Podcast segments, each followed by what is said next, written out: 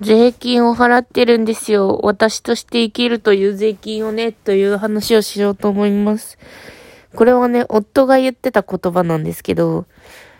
君のそういうところは税金だと思ってるからっていうふうによく言われるんです。そういうところっていうのは私の至らないところなんですけど、つまりすごくわかりやすい例を出すと、昨日私生卵をカーペットの上に落として、しかもその近くに精密機器があって大変なことになったんですよね。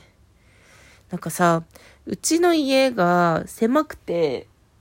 さ、ダイニングと続きの間みたいな畳の部屋があるんだけど、そこに冷蔵庫を置いてて、で扉を開け放って一部屋として使ってるんだけど、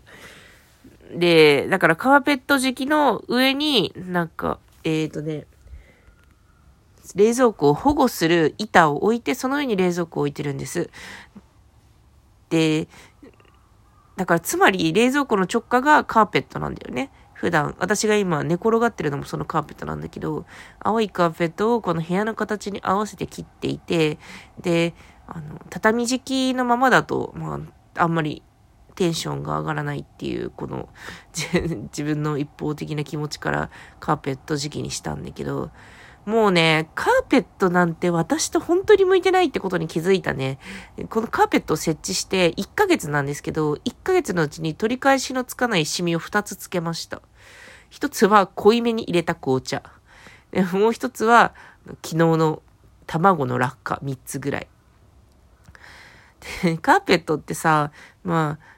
上にでかい本棚とかさ、なんかでかい冷蔵庫とかいろいろ載ってるからさ、丸洗いするわけにもいかないんですよ。本当に部屋の四隅に合わせて切ったみたいな、そういうところだけちゃんとなんか、引っ越しテンションと、インテリアコーディネーターの人にさ、ほら頼んでたじゃん。だからインテリアコーディネーターの人教えてくれるからさ、何センチだよって教えてくれたから、やったーって思って、その通りに切り取ったオーダーをしてさ、届いてさ、一生懸命さゴロゴロゴロっと敷いたんだけどさ、もう本当に向いてない。カーペット敷き向いてないね。税金みたいなもんって思うしかないんだけど税金みたいなもんっていい言葉だよね。税金本当に勝手に給与から引かれたりとかいろいろ引かれてるからさ、いや税金にも文句はあるんだけどさ、でも私の至らなさも税金のようなもの、私として生きるの時にどういうものがなんかメリットになってるのかっていうと、なんか愉快に生きるみたいな結構ね、私なんか自分の認識としてはさ、うつうつとしてはいるんだけど、アウトプットが陽気なんだよね。常にね、すごい陽気に生きてるからさ、何なんだろうね。夫とかも陽気だねって言うもんね。私が陽気でちょっといつも引いてるからね。そんなに、はい、みたいな、ちょっと僕はついていけないんで、みたいな感じの時すごい多いですね。どうしてもね、面白いように喋ってしまいますね。なんか、なんだと思ってんだろうね、自分の人生のこと一体。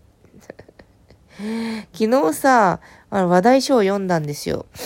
テレビ東京のさ、佐久間プロデューサ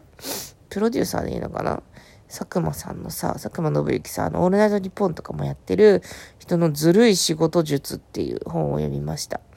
曰く、佐久間さんってキャリアが20年ぐらいで、20年前のもうテレビ業界なんてもっともコンプライアンスとか全然なくって、こう暴力的な人とかがいっぱいいてみたいな中で、あんまり肌に合わねえなと思いつつも、自分がやりたいことをやり、そしてそれなりの地位につくみたいな時のために逆算して何を考えていたのか、会社員の処世術みたいなことをいっぱい書いてある本を昨日読みました。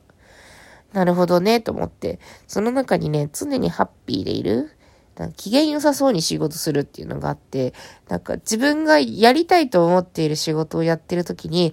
やりたい仕事をやっているっていう感じで上長とかにアピールするのがすごいいいって言ってて、確かになんかハッピーであることっていいよねって思ったりしました。お便り読もう。なんかお便り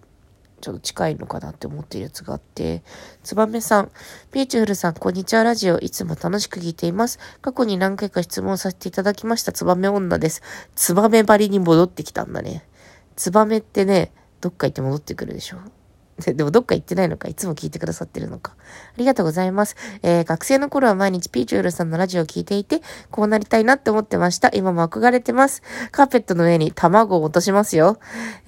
今は都内の広告代理店で営業しながら猫と2人で生活しています。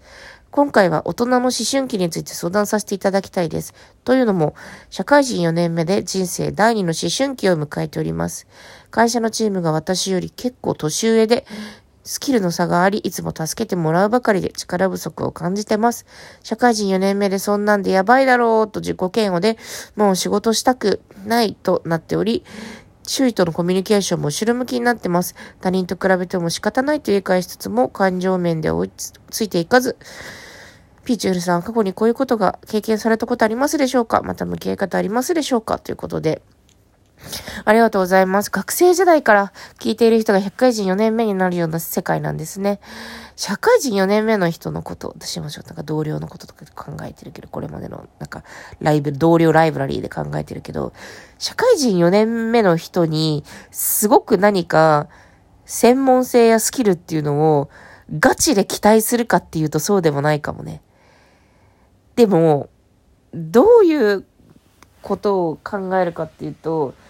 この人何がやりたい人なのかなっていうのを結構考えますね。何がやりたくて、何をやっている時が楽しいなって思っているのかなみたいな。それがあるならば、それに近い仕事とかをお渡ししたいなって思ってますね。さっきの佐久間信之さんの本とも一緒なんですけど、本の中でも、やりたい仕事をやって、わーってこれは楽しいって言ってるとか、あと、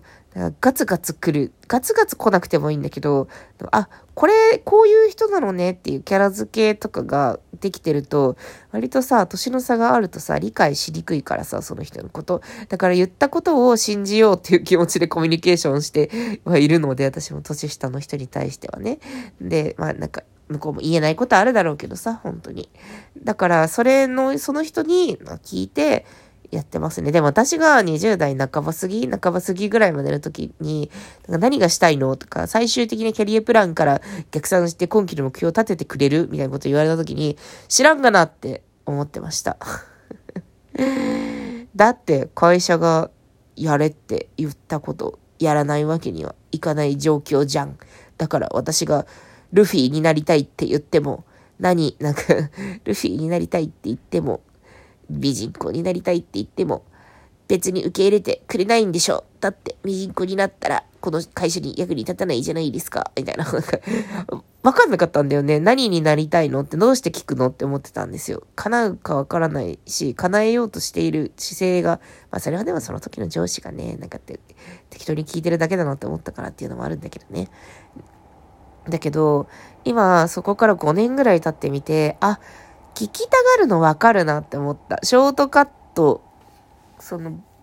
年下の部下なり同僚なりに、それを聞くのって、ショートカットになるんだな、考えるにおいてってすごく思いました。管理職になりつつある、同年代の人が結構多かったりするんですけど、その人たちに、ちょっと上か。同年代ではまだいないかな。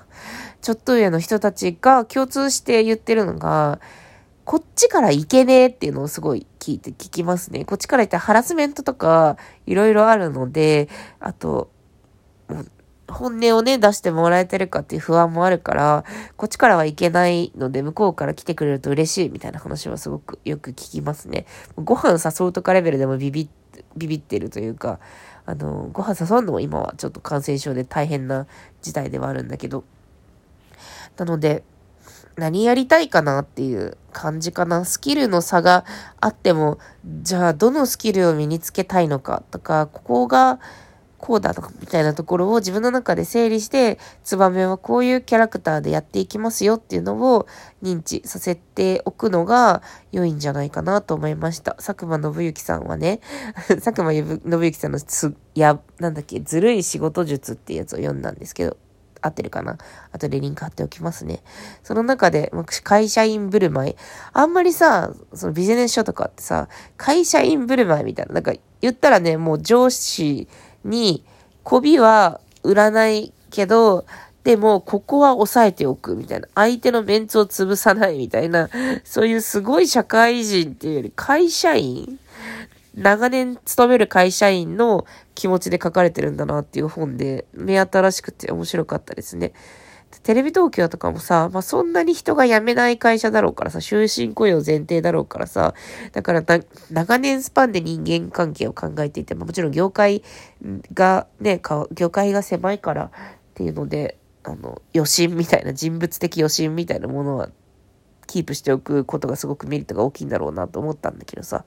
その中でどう振る舞っていくのか、どうしようもない会社っていうところと個人のスキルっていうところのなんか2つのどこをどうやって打破するのかみたいなことを書いていて、参考になるなと思ったので、燕さんもぜひ